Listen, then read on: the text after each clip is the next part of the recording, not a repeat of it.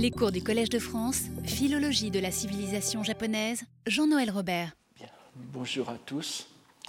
Alors nous allons euh, passer aujourd'hui dans ce, huitième cours à la suite du livre 6 que nous avons euh, déjà vu la fois précédente.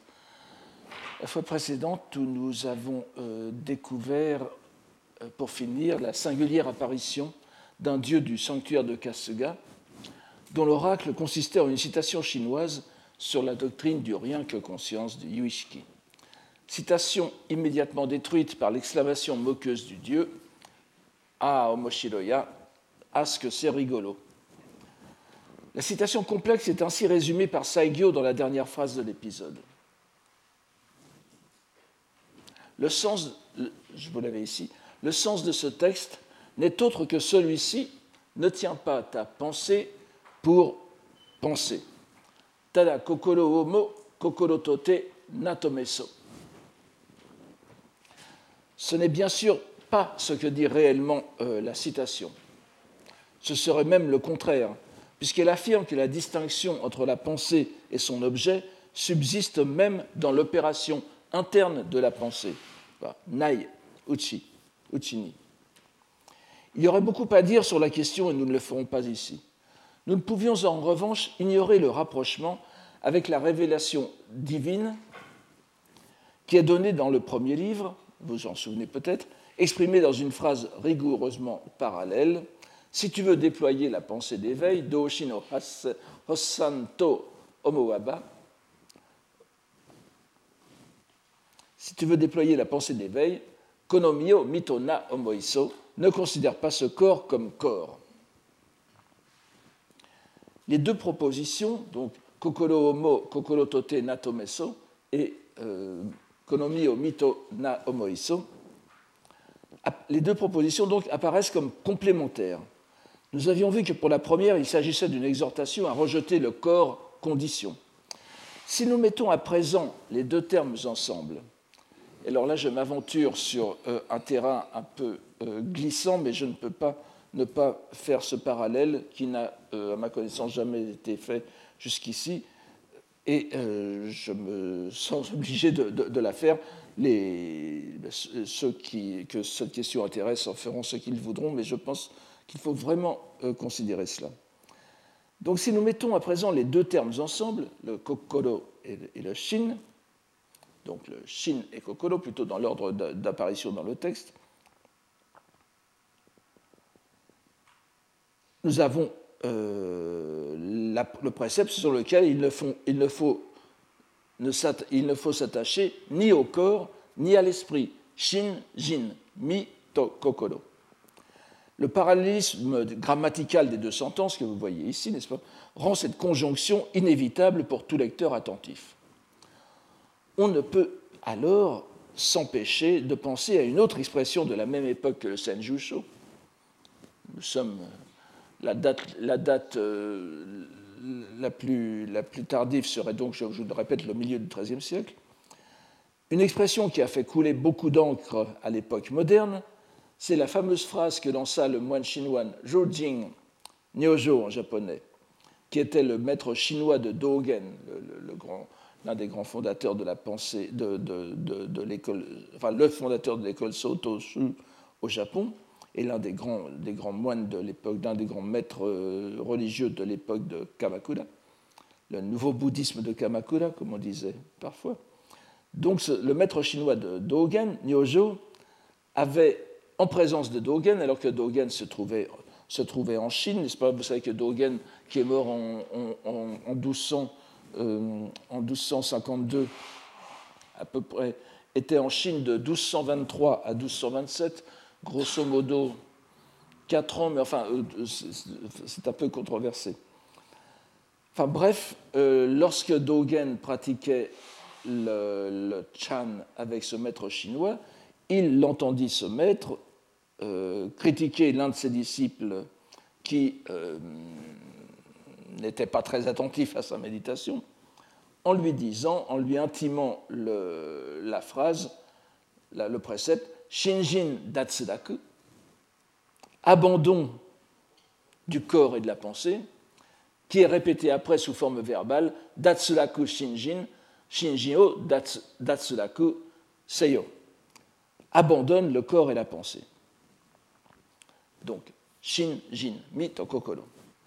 On a trouvé l'idée si singulière que certains ont même avancé euh, la théorie selon laquelle il s'agissait en réalité d'une faute de chinois de Dogen, qui ne comprenait pas très bien le chinois.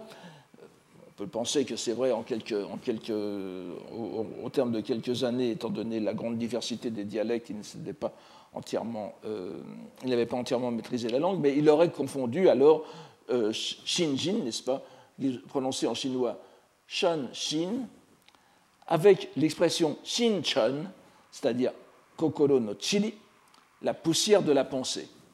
Et à ce moment-là, le, maître aurait simplement dit euh, il, faut, il faut euh, laisser tomber, se débarrasser, il faut débarrasser la pensée, le, cœur de sa poussière. Vous savez que vous connaissez le célèbre précepte sur la poussière qui est sur le miroir. Mais nous voyons qu'une idée euh, voisine donc de celle-ci, de ce Shinjin Datsuraku, est latente dans un texte contemporain japonais, celui que nous venons de voir. Vous avez en effet, à deux reprises, il est bien, dit, quoique dans des endroits différents, mi suteru et homo kokoro suteru. Alors il se peut évidemment que l'idée du Shinjin Datsuraku ait fait son chemin au Japon après le retour de Dogen, mais l'on sait que cet, épisode qui est consigné dans le Shobo Genzo, repris de façon euh, dans d'autres textes, mais c'est avant tout le Shobo Genzo qui l'a euh, popularisé, donc le, recueil des, sermons de Dogen, n'est-ce pas? Et on sait que le Shobo euh, Genzo resta pratiquement inconnu au Japon même jusqu'à l'époque moderne. Ce sont les modernes qui l'ont vraiment redécouvert. Ce n'est pas un argument décisif car l'expression se retrouve dans plusieurs œuvres de Dogen mais nous voulions simplement souligner que l'idée d'un renoncement conjoint au corps comme à la pensée se trouve de façon sinon explicite, du moins exprimée de façon suffisamment claire, dans un texte de même époque et dans un autre contexte que le zen, et même dans un autre contexte que le bouddhisme chinois, puisque c'est un contexte entièrement euh, japonais, et qui plus est promulgué par des divinités. Il faudra bien sûr se livrer à des recherches plus approfondies pour savoir ce qu'il en est réellement. Mais nous ne pouvions que relever cette rencontre pour le moins troublante. Et je me suis empressé de vous la communiquer tout en sachant qu'elle est euh, sujette à controverse. Mais on ne peut pas ne pas faire ce rapprochement. Procédons au septième épisode maintenant du, du livre 6 qui met en scène un illustre personnage. Et vous allez voir aussi que ce cours va euh, consister en aussi un exercice d'exégèse, mais qui est fondé vraiment sur la lettre même des textes, et que les commentateurs n'ont pas mis en valeur pour des raisons qui, m'échappent un peu.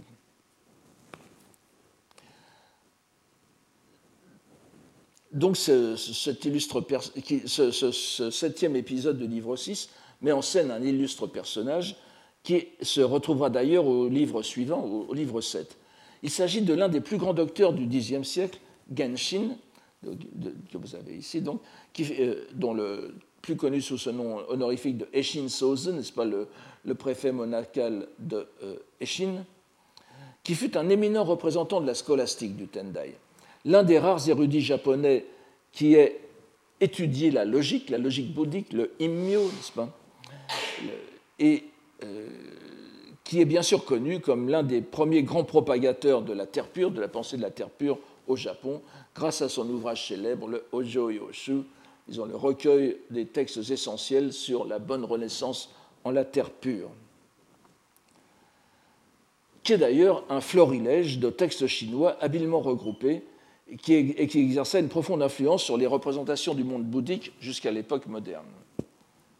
On verra d'ailleurs à la fin quelques poèmes de euh, Saigyo, dont l'inspiration quasiment directe est le Ojo Yoshu.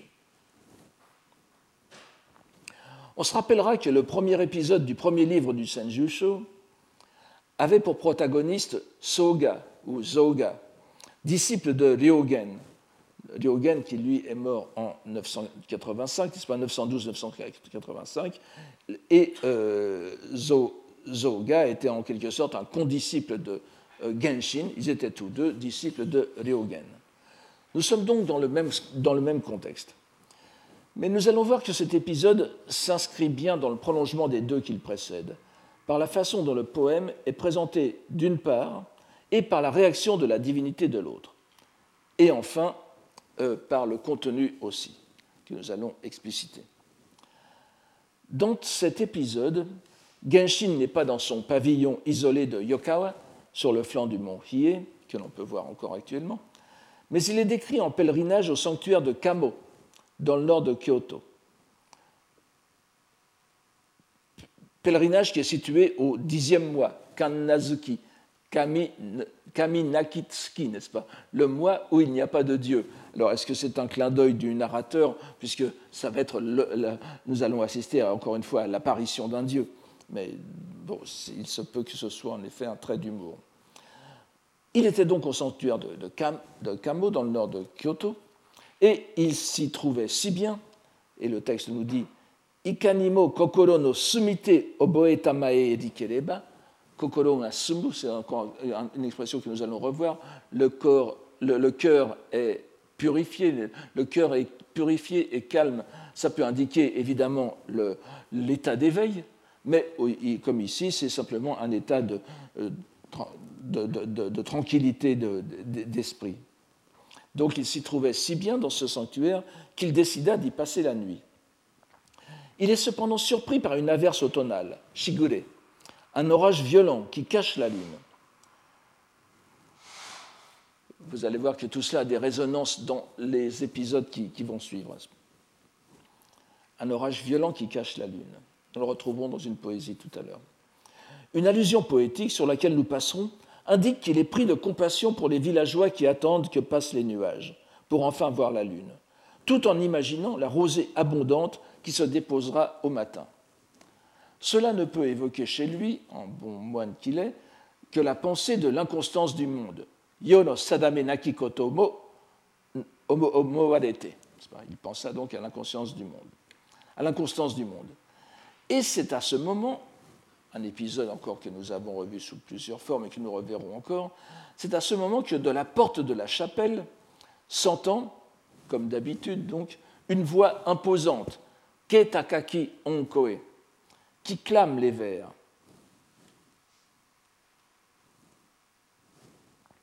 Sur ce monde sans constance, n'arrête point ton cœur. Encore une fois, Kokoro Todomuna. Vous voyez encore, l'allusion à ce qu'on avait vu tout à l'heure, n'est-ce pas? Nous voyons bien sûr combien ce vers est proche de l'injonction finale de l'épisode précédent, Kokorotote Natomeso. Mais ce qui est intéressant ici, c'est que nous avons une reprise de la scénette de la barque, vous vous souvenez, avec l'élaboration d'un renga. Et puisque vous voyez qu'ici, il ne s'agit pas d'un poème, mais d'un shimonoku, c'est-à-dire la deuxième partie d'un waka, pas, de, de, deux fois sept vers qui appelle un kaminoku, une première partie. Donc le, le, dieu du, kamo euh, lance en quelque sorte un défi poétique à Genshin en lui demandant de faire la, la, préface de ce demi-poème demi qui est une conclusion. Il faut une démonstration en quelque sorte.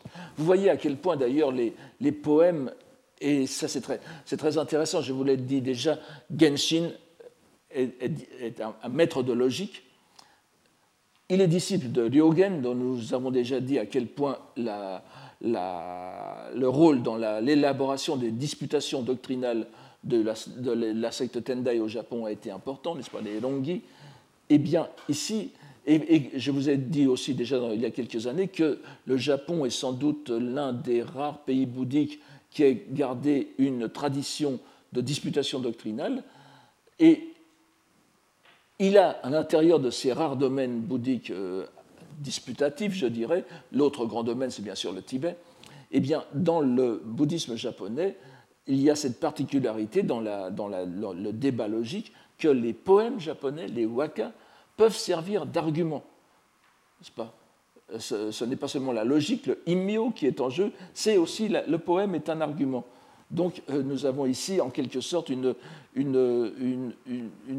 sorte de, disputation poétique entre la divinité et le grand logicien qu'est Genshin, à la fois logicien et euh, croyant de la terre pure. Donc sur ce monde sans constance, n'arrête point au cœur. Donc nous avons la, reprise de la scénette de la barque, vous vous en souvenez, où c'était entre le pêcheur et les deux moines. Mais euh, alors que précédemment, c'était le, Kaminoku, le, premier, la première partie du poème était lancée par Saigyo, ici ce n'est autre que le dieu du Kamojinja. D'ailleurs, si c'est le, si c'est le, si, c'est le Kamigamo, n'est-ce pas? Vous savez que le Kamojinja est divisé en deux. Eh bien, le, la divinité du Kamojinja, c'est Kamo Wakei, Kazuchi no Mikoto, c'est-à-dire une divinité du tonnerre. Et comme nous sommes dans un arashi, n'est-ce pas, un contexte de, tempête, il se peut que ce soit la divinité du tonnerre lui-même qui vienne défier le, poème, le poète.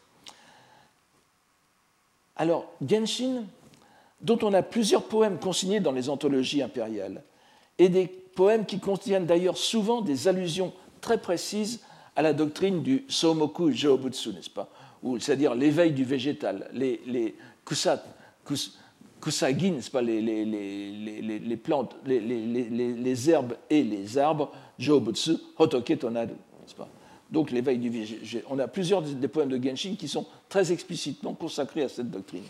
Et donc il ne répond immédiatement, Genshin, par un Kaminoku, qui n'est pas si, euh, si, éloigné en sa teneur de sa doctrine du Somoku Jobutsu.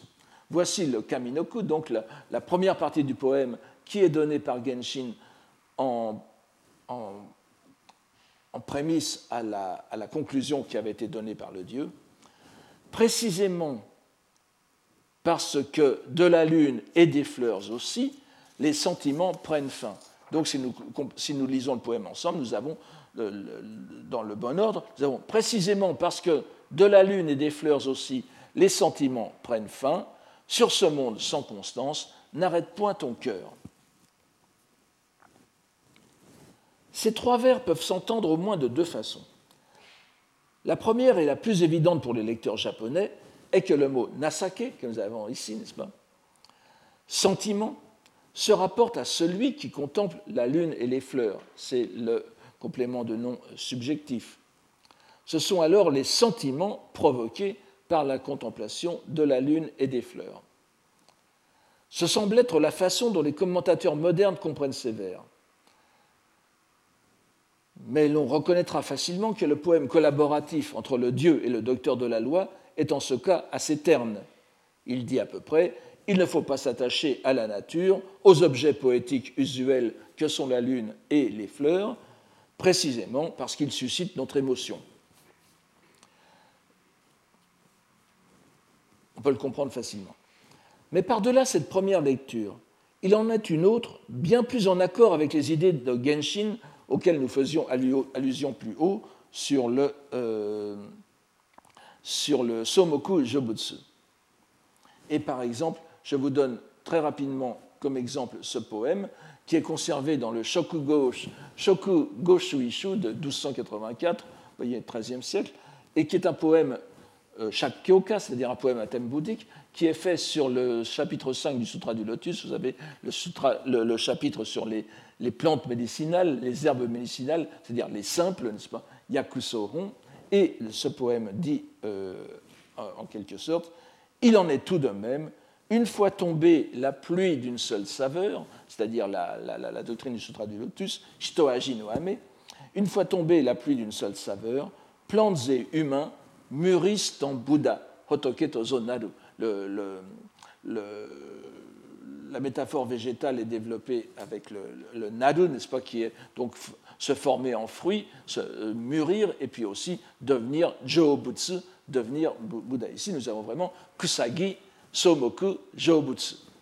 Et bon, ce, n'est pas la peine d'aller plus loin dans la démonstration que, pour, que pour Genshin, le Somokujo Butsu était présent comme thème poétique dans ses, était présent comme thème scolastique dans ses poèmes.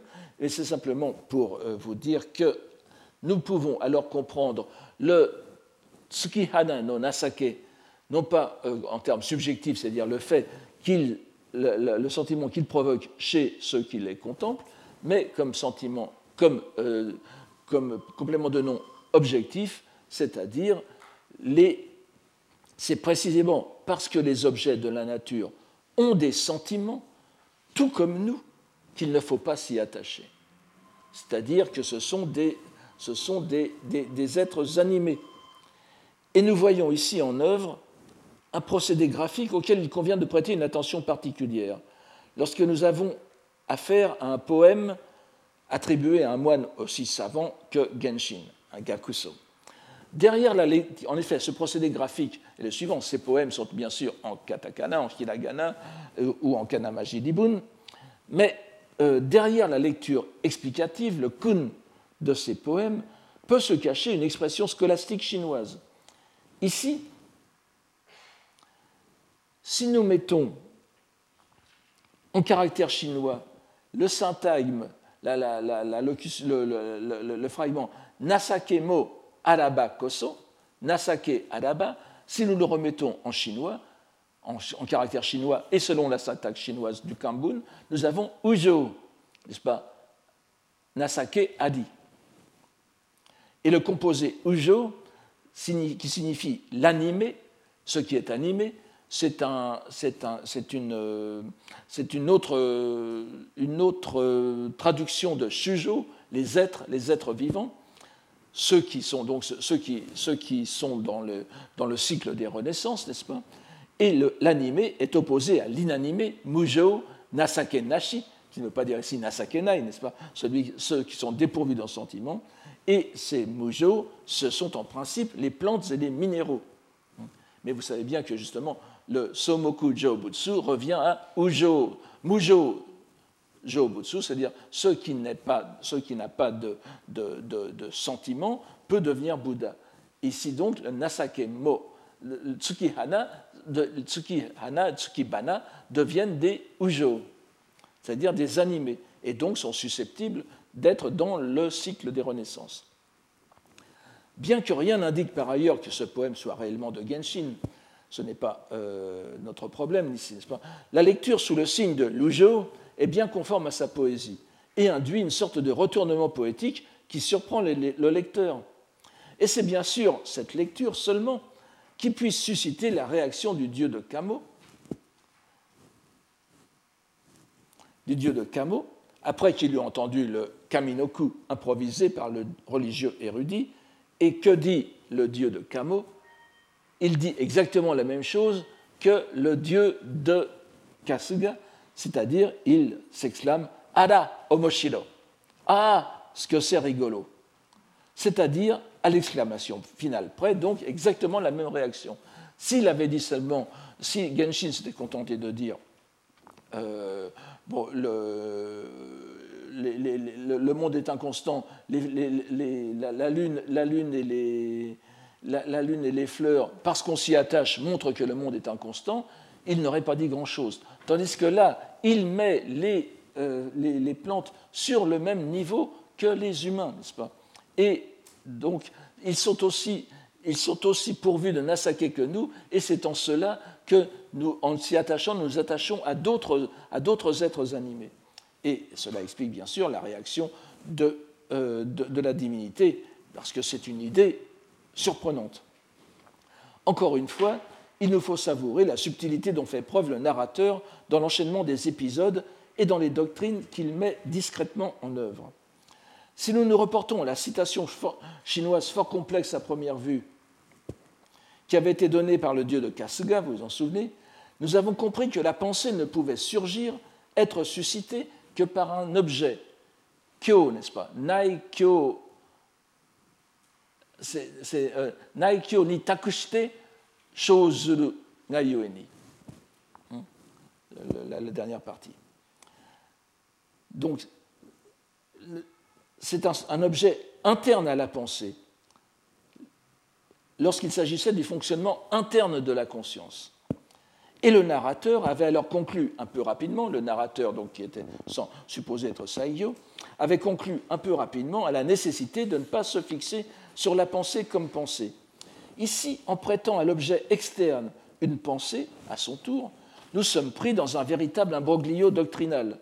L'inanimé étant en réalité animé, la nécessité de ne pas fixer sa pensée concerne aussi bien le contemplant que le contemplé.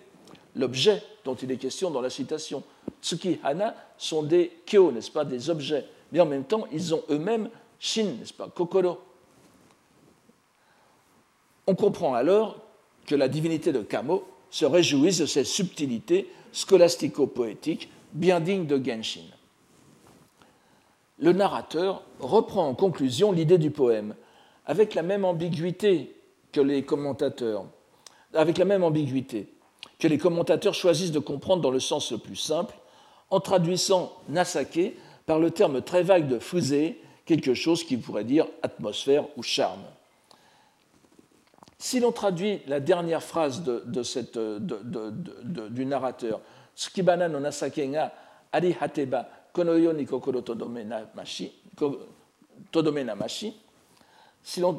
l'on traduit la dernière phrase par Si lune et fleur gardaient leur charme, comme, comme, le font les commentateurs modernes, on garderait sa pensée sur le monde, cela apparaît comme un truisme dont on ne comprendrait pas que le dieu euh, de la, que, le dieu de, de, Camo ait fait euh, si grand cas, n'est-ce pas, comme l'indique, la phrase euh, Kamimo shikirini mede, mede,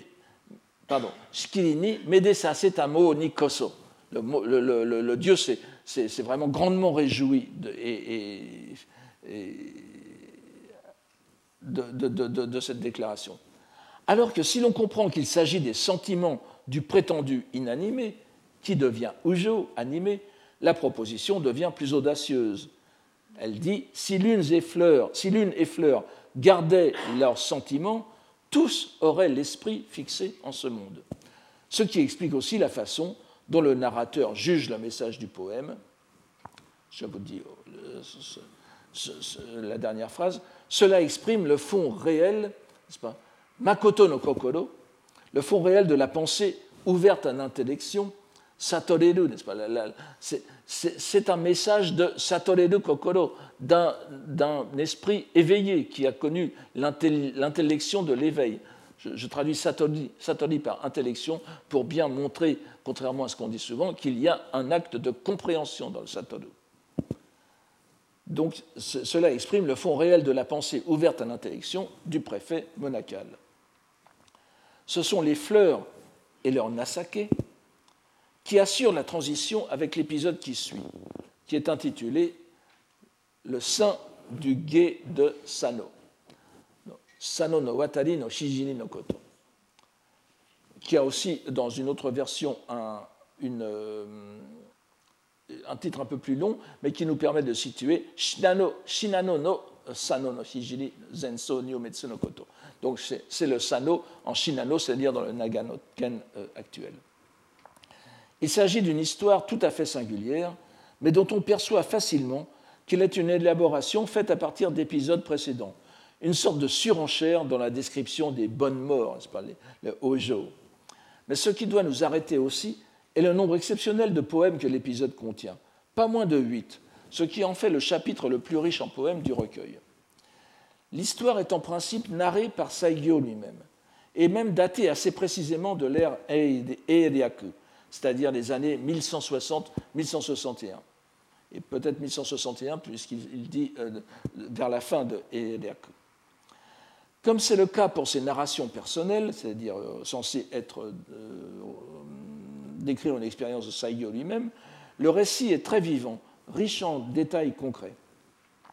Nous sommes donc vers le huitième mois lunaire, en plein été, et le narrateur parcourt sans but précis Haikai Shihaberuni, la plaine Nobe, qui s'ouvre, ces mots sont importants, Nobe, la plaine, qui s'ouvre après le gué de Sano, dans la province de Shinano, l'actuelle préfecture de Nagano, voisine de la mer du Japon, mais l'une des plus sauvages à l'époque.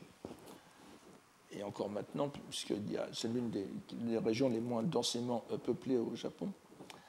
Les fleurs sont particulièrement éclatantes. Kotoni omoshiroku. Vous voyez hein, une autre exception du mot euh, omoshiro, omoshiroshi, de l'adjectif omoshiroshi, que nous avions vu tout à l'heure dans le sens plutôt rigolo qui attire, le, qui attire la curiosité. Ici, c'est euh, quelque chose qui attire, qui attire le regard par son éclat. Et partout résonne le chant des insectes.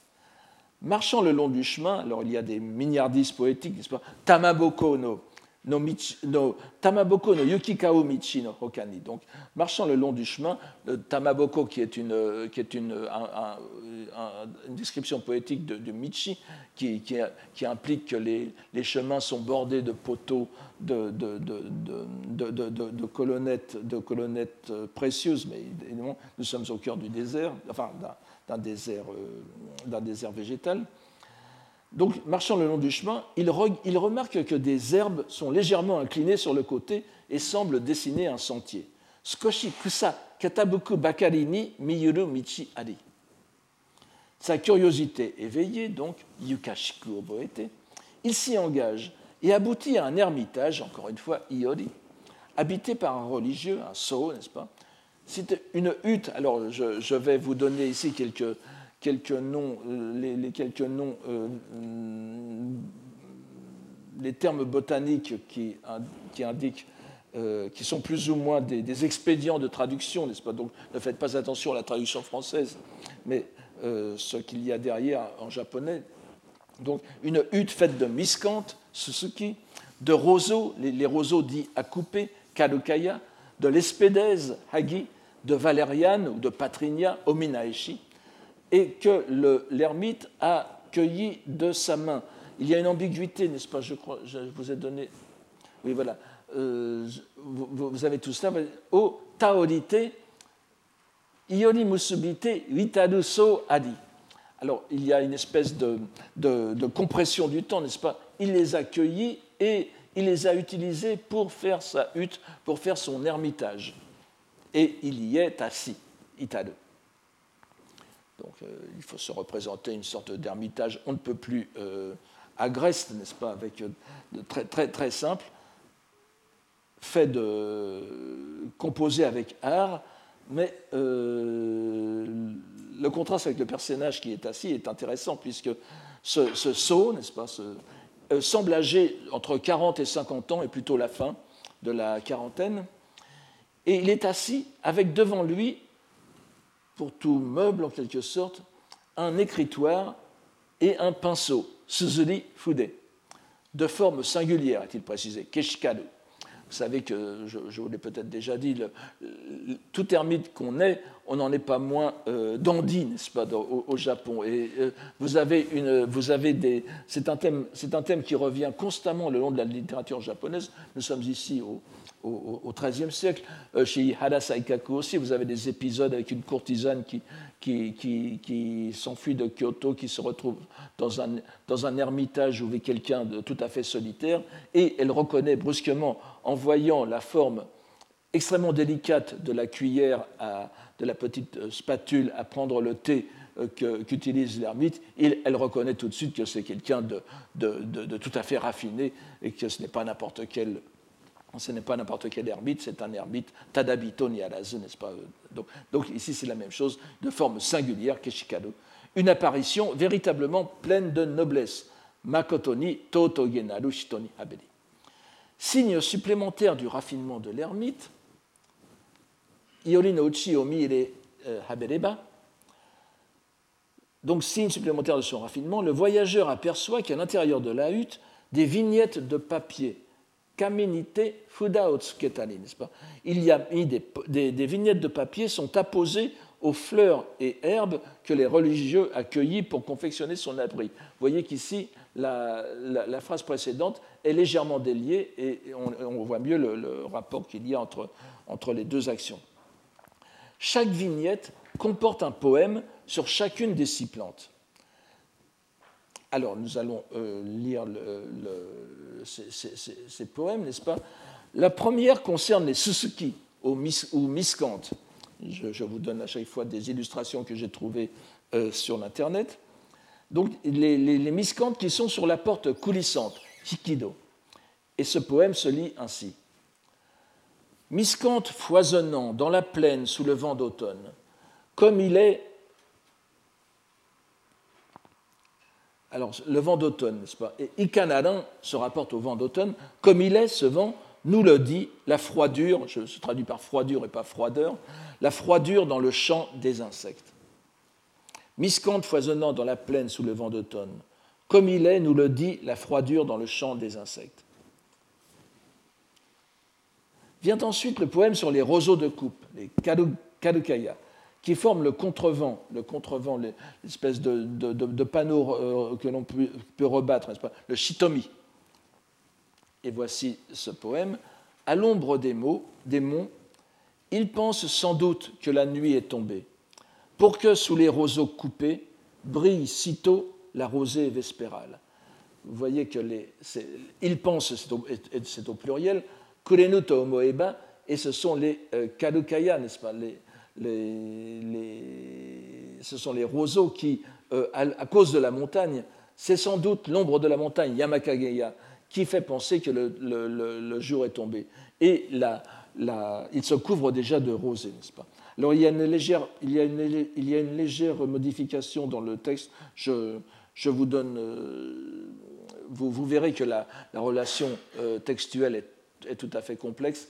Euh, je, me contente de cette version ici, ça, ça, nous suffit, je, puis dire. Nous avons ensuite les Fujibakama.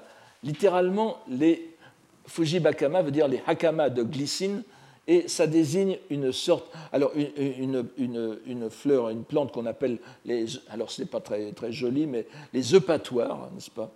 Et ces opatoires ornent la cloison coulissante, le fusuma, fusuma qui est le shoji euh, ancien. Donc, alors, pantalon de, pantalon de glycine, ce qui induit toute une série de jeux de mots qu'on aurait beaucoup de mal à traduire en français sans euh, tourner dans le ridicule, puisque d'abord si nous traduisions euh, Fujibakama par pantalon de glycine, ça ne serait pas très heureux. Euh, déjà dans un poème, Ensuite, vous avez nuku, n'est-ce pas, le, euh, nuki, nuki, qui signifie le, fil de trame. Donc, tsuyu no nuki veut dire un, fil de trame fait de rosé, extrêmement délicat. Mais en même temps, ça veut dire enlever, donc ôter son pantalon. Euh, dans un poème euh, japonais, ça peut passer, dans un poème français, ça ne va pas du tout. Et vous, verrez, enfin, vous verrez aussi que le vers final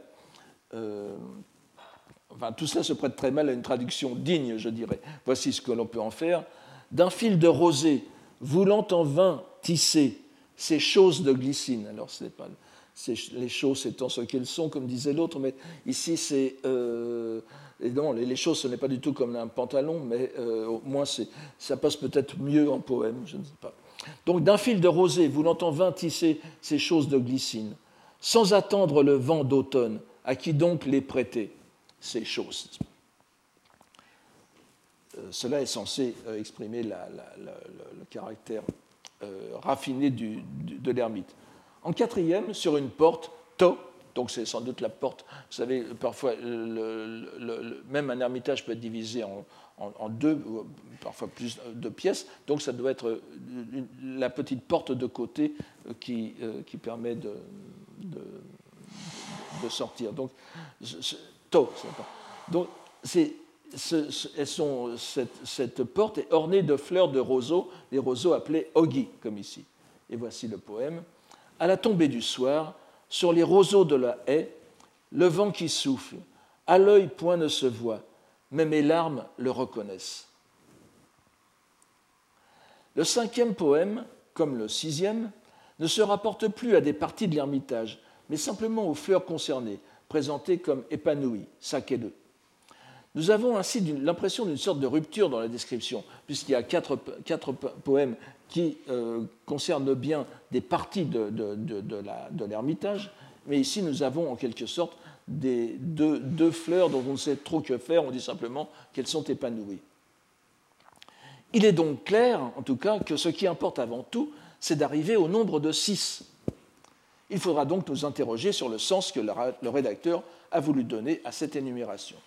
Mais voyons tout d'abord les fleurs de valériane, Ominaeshi. Vous savez que Ominaeshi, Omuna, n'est-ce pas, cette plante d'automne est aussi le synonyme de la femme. Mais bon, ici, euh, n'apparaît pas euh, très directement.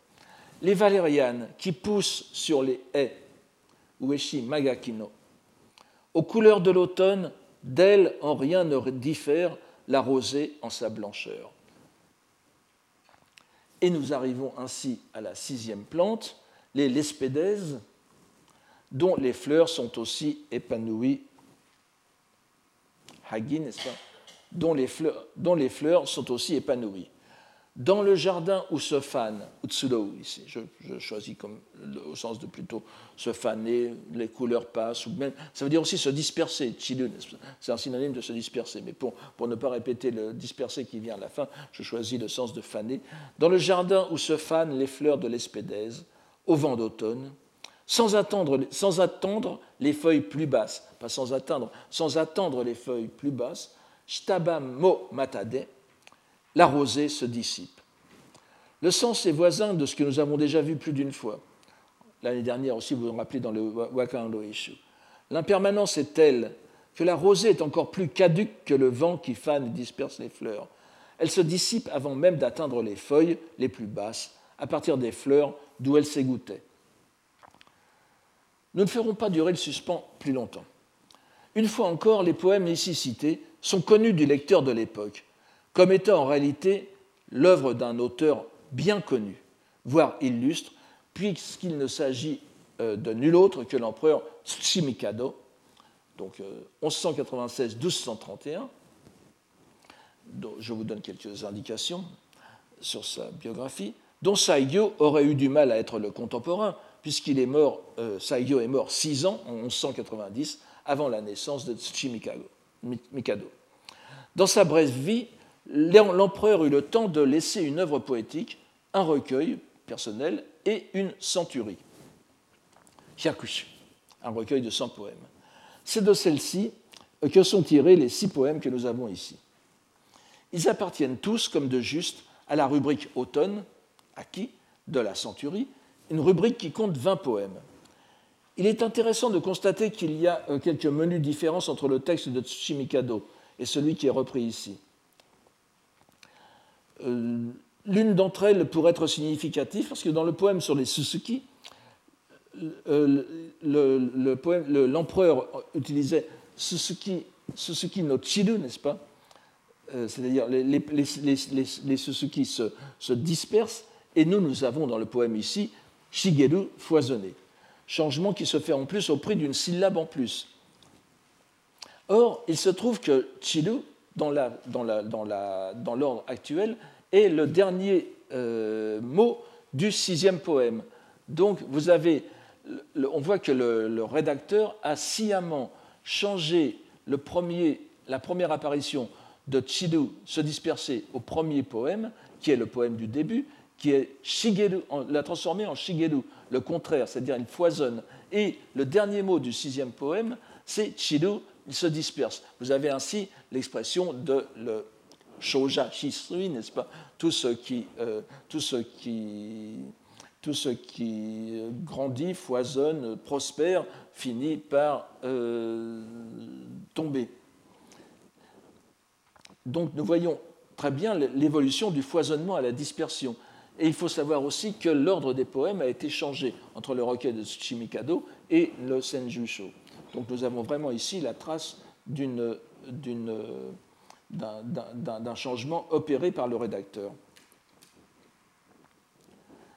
Nous ne chercherons pas à aller plus loin dans la recherche des raisons du changement d'ordre. En, dehors de l'altération Shigeru Chiru, foisonner et se disperser, qui donne certainement une certaine cohérence qui donne une certaine cohérence à la dynamique de la série. Il y aurait en, revanche à se demander pourquoi avoir repris ainsi une série de six poèmes sur les plantes. Nous avons vu que seuls quatre poèmes s'expliquent par l'usage que l'ermite a fait des plantes dans la construction de sa hutte, les deux derniers étant là littéralement pour l'ornementation. La raison du choix du thème végétal est évidente si l'on considère l'enchaînement des épisodes. Celui-ci vient aussitôt après le poème Renga sur le Tsuki Hana no Nasake, le sentiment qu'il y a dans la lune et les fleurs de Genshin, et du dieu, dont nous avons vu que le mot Nasake pouvait s'entendre en deux sens que nous appellerons objectif et subjectif. C'est précisément ce point qui est ici illustré. L'ermite de la plaine, Nobe, est attaché aux fleurs, comme l'indiquent ces vignettes qu'il a apposées sur celles qu'il accueillit. Il s'agit donc à première vue de toute évidence du sentiment subjectif que l'ermite conçoit à leur égard, qui s'exprime dans les poèmes. Et le voyageur estime cela d'un raffinement émouvant et de grande distinction.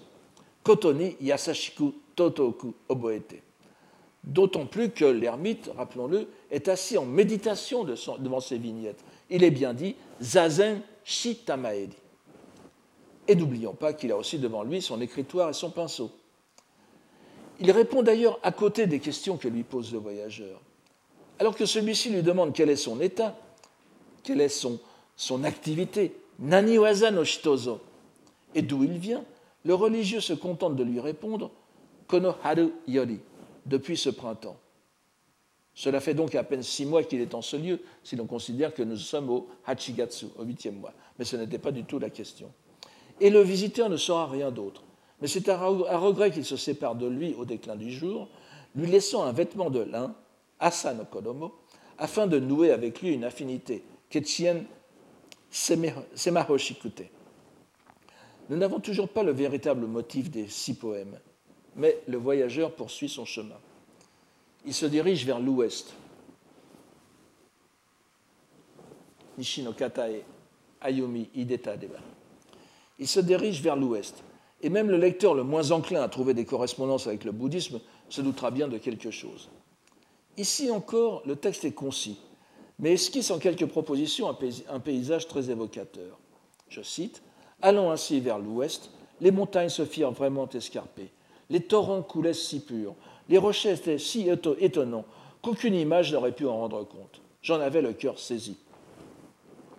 Remontant le torrent sur quelques centaines de mètres, enfin je suis un peu généreux puisque la distance est donnée icho, n'est-ce pas? C'est-à-dire un cho, ce qui fait, euh, c'est variable, en général autour de 200 mètres. Nous ne sommes pas dans, l'Himalaya, n'est-ce pas?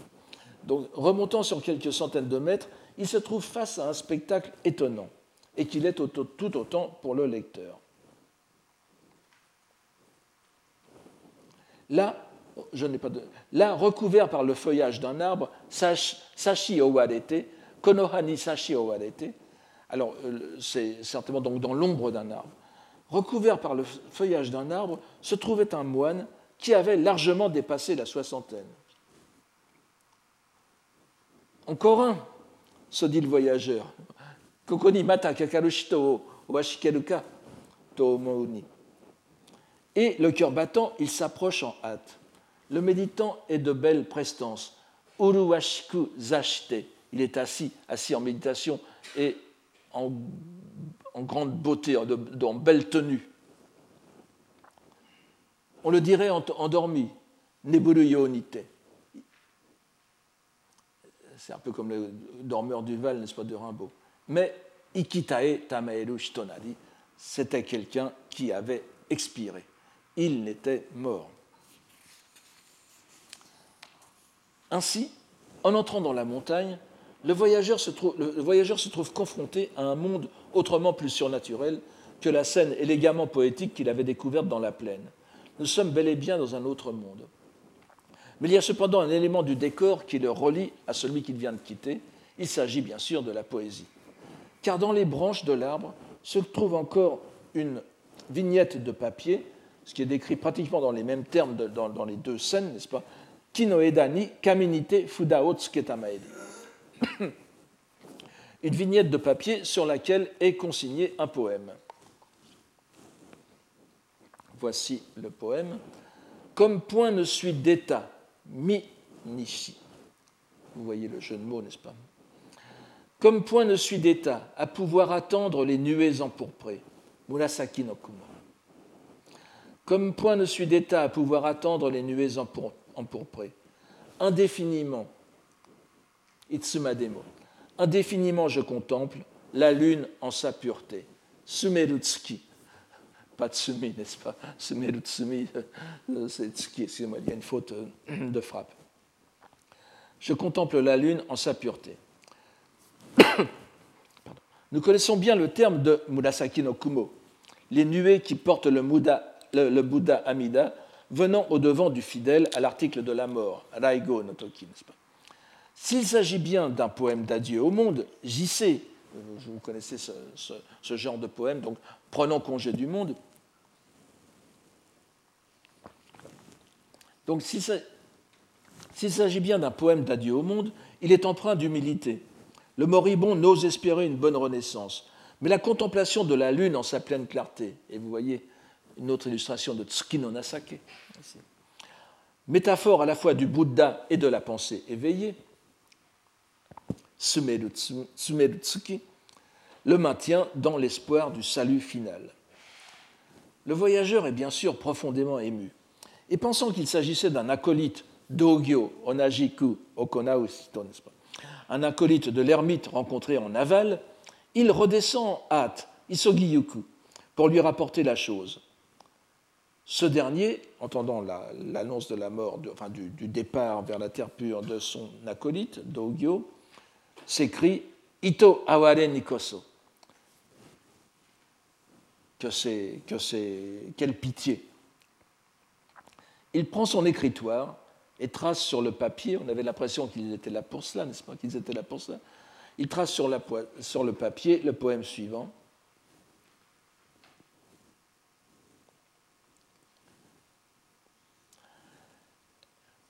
Elle qui jusqu'ici avait éclairé, avait éclairé les ténèbres de mon cœur égaré. La lune, contre toute attente, est par les nuages cachée. Vous voyez le, vous vous voyez le, rapport avec ce que nous avions vu tout à l'heure sur la lune qui a été cachée par les nuages à au sanctuaire de Camo. Et, tenant encore son pinceau à la main, il trépassa comme s'il s'endormait. Tokaki owarite, fude o mochinagara, neburu yo ni shite, owararenu. Owararenu. Le, euh, il faut remplacer le wa par ha, n'est-ce pas? Excusez-moi, il y a une petite, euh, une petite faute. De, c'est de l'orthographe ancienne. La scène qui suit nous paraît assez maladroite et n'est pas sans rappeler certains films japonais modernes dont la fin manque de concision, de concision, par souci de mettre en relief ce que le spectateur a de toute façon déjà compris. Le voyageur veut en effet, voir ce qu'il en est du religieux d'Amon. Il s'en retourne donc en larmes et en courant à son chevet, Naku Hashiri Yukite pour découvrir que bien que toujours assis en méditation, il avait la tête penchée vers l'avant, Kobe Mae Nikatabukite Itamaeri en ce que l'on pourrait soupçonner être un début de décomposition. Il veut donc précéder à sa crémation, mais dans sa, détresse, il pense à garder l'ermite comme compagnon de la vie solitaire, Kankyo no Tomo. Vous avez dit Kankyo no Tomo, to, Tomo, Shitate Matsuda Mahoshikute.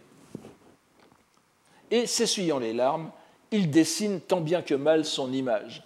Alors cette fois, c'est Paul Léoto, n'est-ce pas, qui dessinait le, le, cadavre de ses amis écrivains. Mais pour, pour faire de, ce, de, cet ermite mort en bonne mort, un Kankyo no Tomo, compagnon de la vie solitaire, et vous reconnaissez bien sûr ici l'allusion tout à fait explicite au titre d'un recueil antérieur au Senjusho, qui est justement le Kankyo no Tomo de 1222, dont nous avons déjà parlé. Donc il dessine son image. Et cela fait, il s'en retourne vers l'ermite d'Aval, donc il fait encore 200 mètres, vous me direz ce n'est pas beaucoup, mais c'est un peu euh, agité pour une fin aussi, euh, aussi, aussi qui doit être aussi tranquille, aussi paisible. Il se retourne vers l'ermite d'Aval qui est lui aussi dans la même position, la tête inclinée vers l'avant. Et il en fait aussi un croquis. Il l'incinère, il les incinère, il passe la nuit à réciter le Nembutsu, et à prier pour leur renaissance, pour leur renaissance en la terre pure du Bouddha unique, Ichibutsu Jodo. Au lever du jour, il s'en va, non sans prendre avec lui les poèmes de l'ermitage, Iori no Utadomo, Torite Nakunaku Sari Haberiki. Donc il s'agit bien non seulement des deux poèmes, mais aussi des, poèmes euh, sur les plantes, et pas seulement les deux poèmes de la fin. Dans un dernier paragraphe, le voyageur tire la conclusion de sa rencontre étonnante, et il nous faudra à notre tour tâcher de comprendre ce qu'il signifie. Il s'extasie encore sur la noblesse et le prix du, modèle donné par les deux moines, qui ont eu, dit littéralement le texte, un cycle des existences conforme à leur cœur. Shoji kokoro ni makase tamaeri keruzo. Arigataku. Shoji kokoro ni makase. Le texte dit bien shoji, qui évoque avant tout le cycle des renaissances, et non pas la bonne renaissance, la bonne mort, ojo, qui est le but de la pratique des deux moines. Les commentateurs modernes choisissent cependant de comprendre ici shoji simplement comme mort, c'est-à-dire kokoro shi ojo kokoro ni makaseru. Ils ont fait, ils ont, ils ont eu euh, une mort selon leur cœur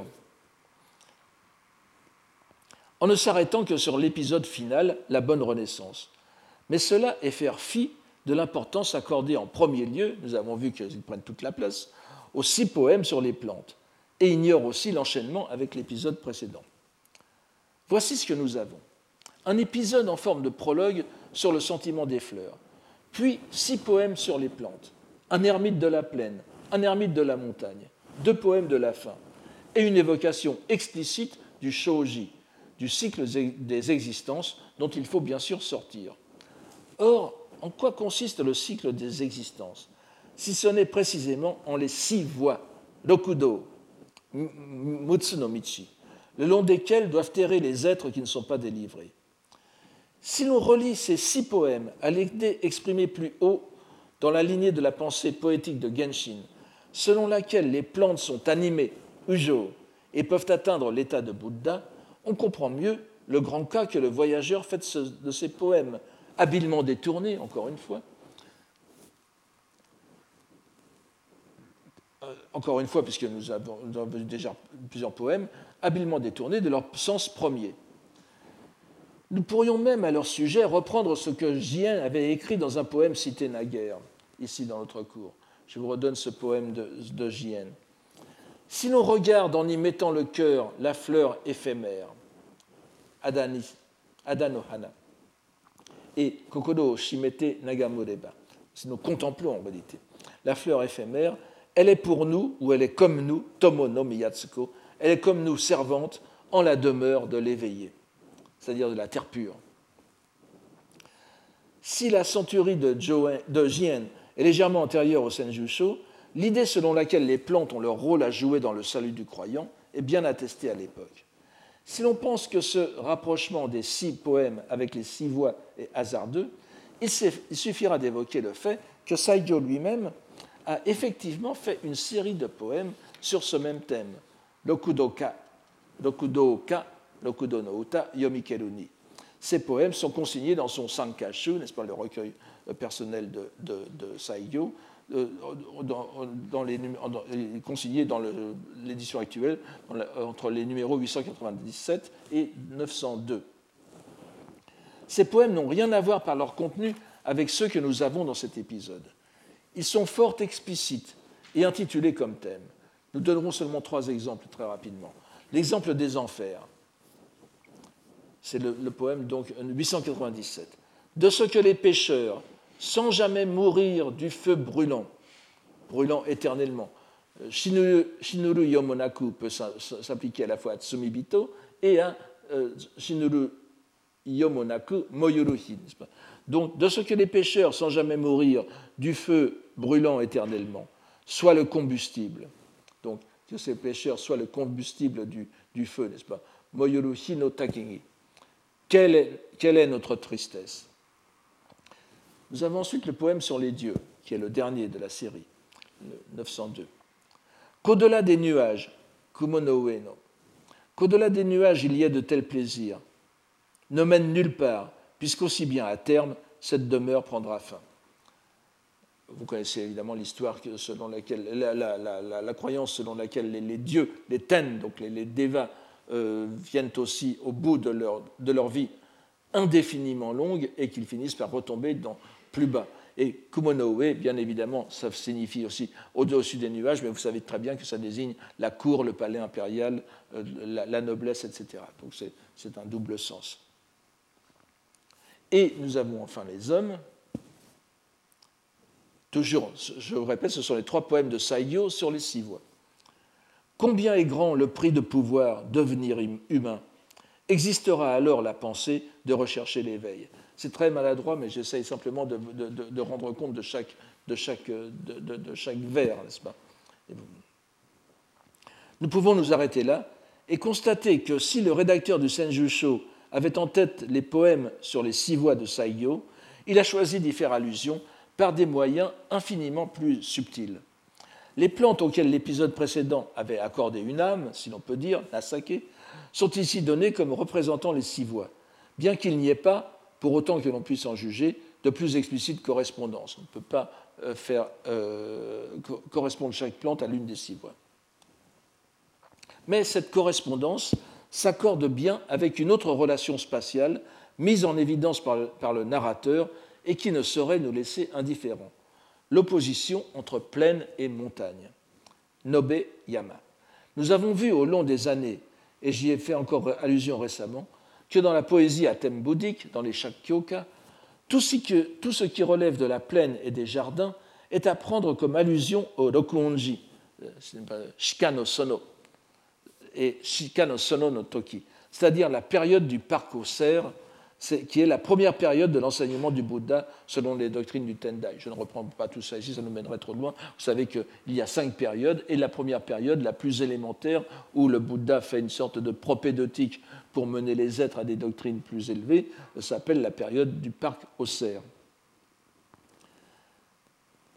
C'est la période qui correspond aux doctrines les plus faciles, dont fait bien sûr partie le, dogme, si l'on peut dire, le gui des six voies ainsi que le montrent toutes les introductions à la scolastique bouddhique. Il suffit de lire le Tendai Shikyogi, par exemple, du moine coréen euh, Taikang, un moine coréen de la période euh, Koryo, n'est-ce pas, du, Xe siècle, mais qui a été très euh, lu au Japon, pour décrire la période, la, période du parcours le Rokuonji, la doctrine des six voies vient, vient en premier quasiment.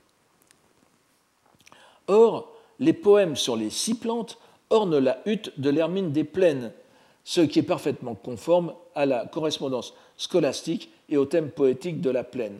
Je vous ai déjà dit, donc chaque fois que dans les poèmes à thème bouddhique, vous avez Nobe, Sono ou Niwa, et tout à l'heure, vous avez remarqué que nous avons vu un poème où il y avait les jardins où fleurissent euh, les, fleurs, n'est-ce pas? Niwa. Donc, euh, dès que vous avez ces mots, euh, Niwa, Nobe Sono, le jardin, dans un poème à thème bouddhique, vous pouvez être sûr que ça fait allusion au Rokuonji. Par contraste, l'ermite de l'Amon, qui est dans la montagne bien sûr, c'est la montagne qui est là, dans la même poésie bouddhique, les Shakyoka, c'est le mont des aigles, euh, c'est Washinoshita, Noyama, c'est-à-dire l'endroit de l'ultime révélation.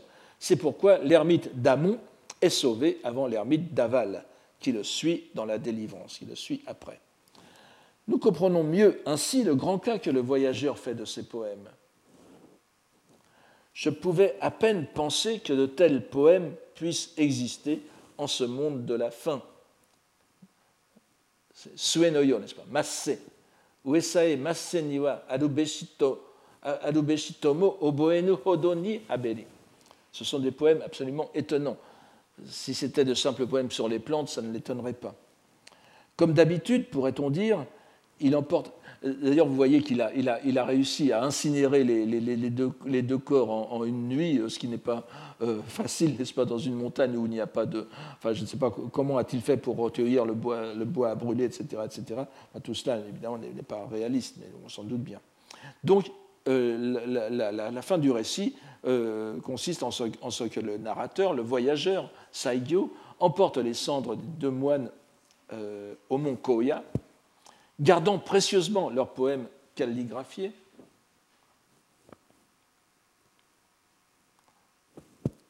c'est ce que je vous ai mis ici, dont on ne reverra jamais de semblable en ces temps de décadence finale.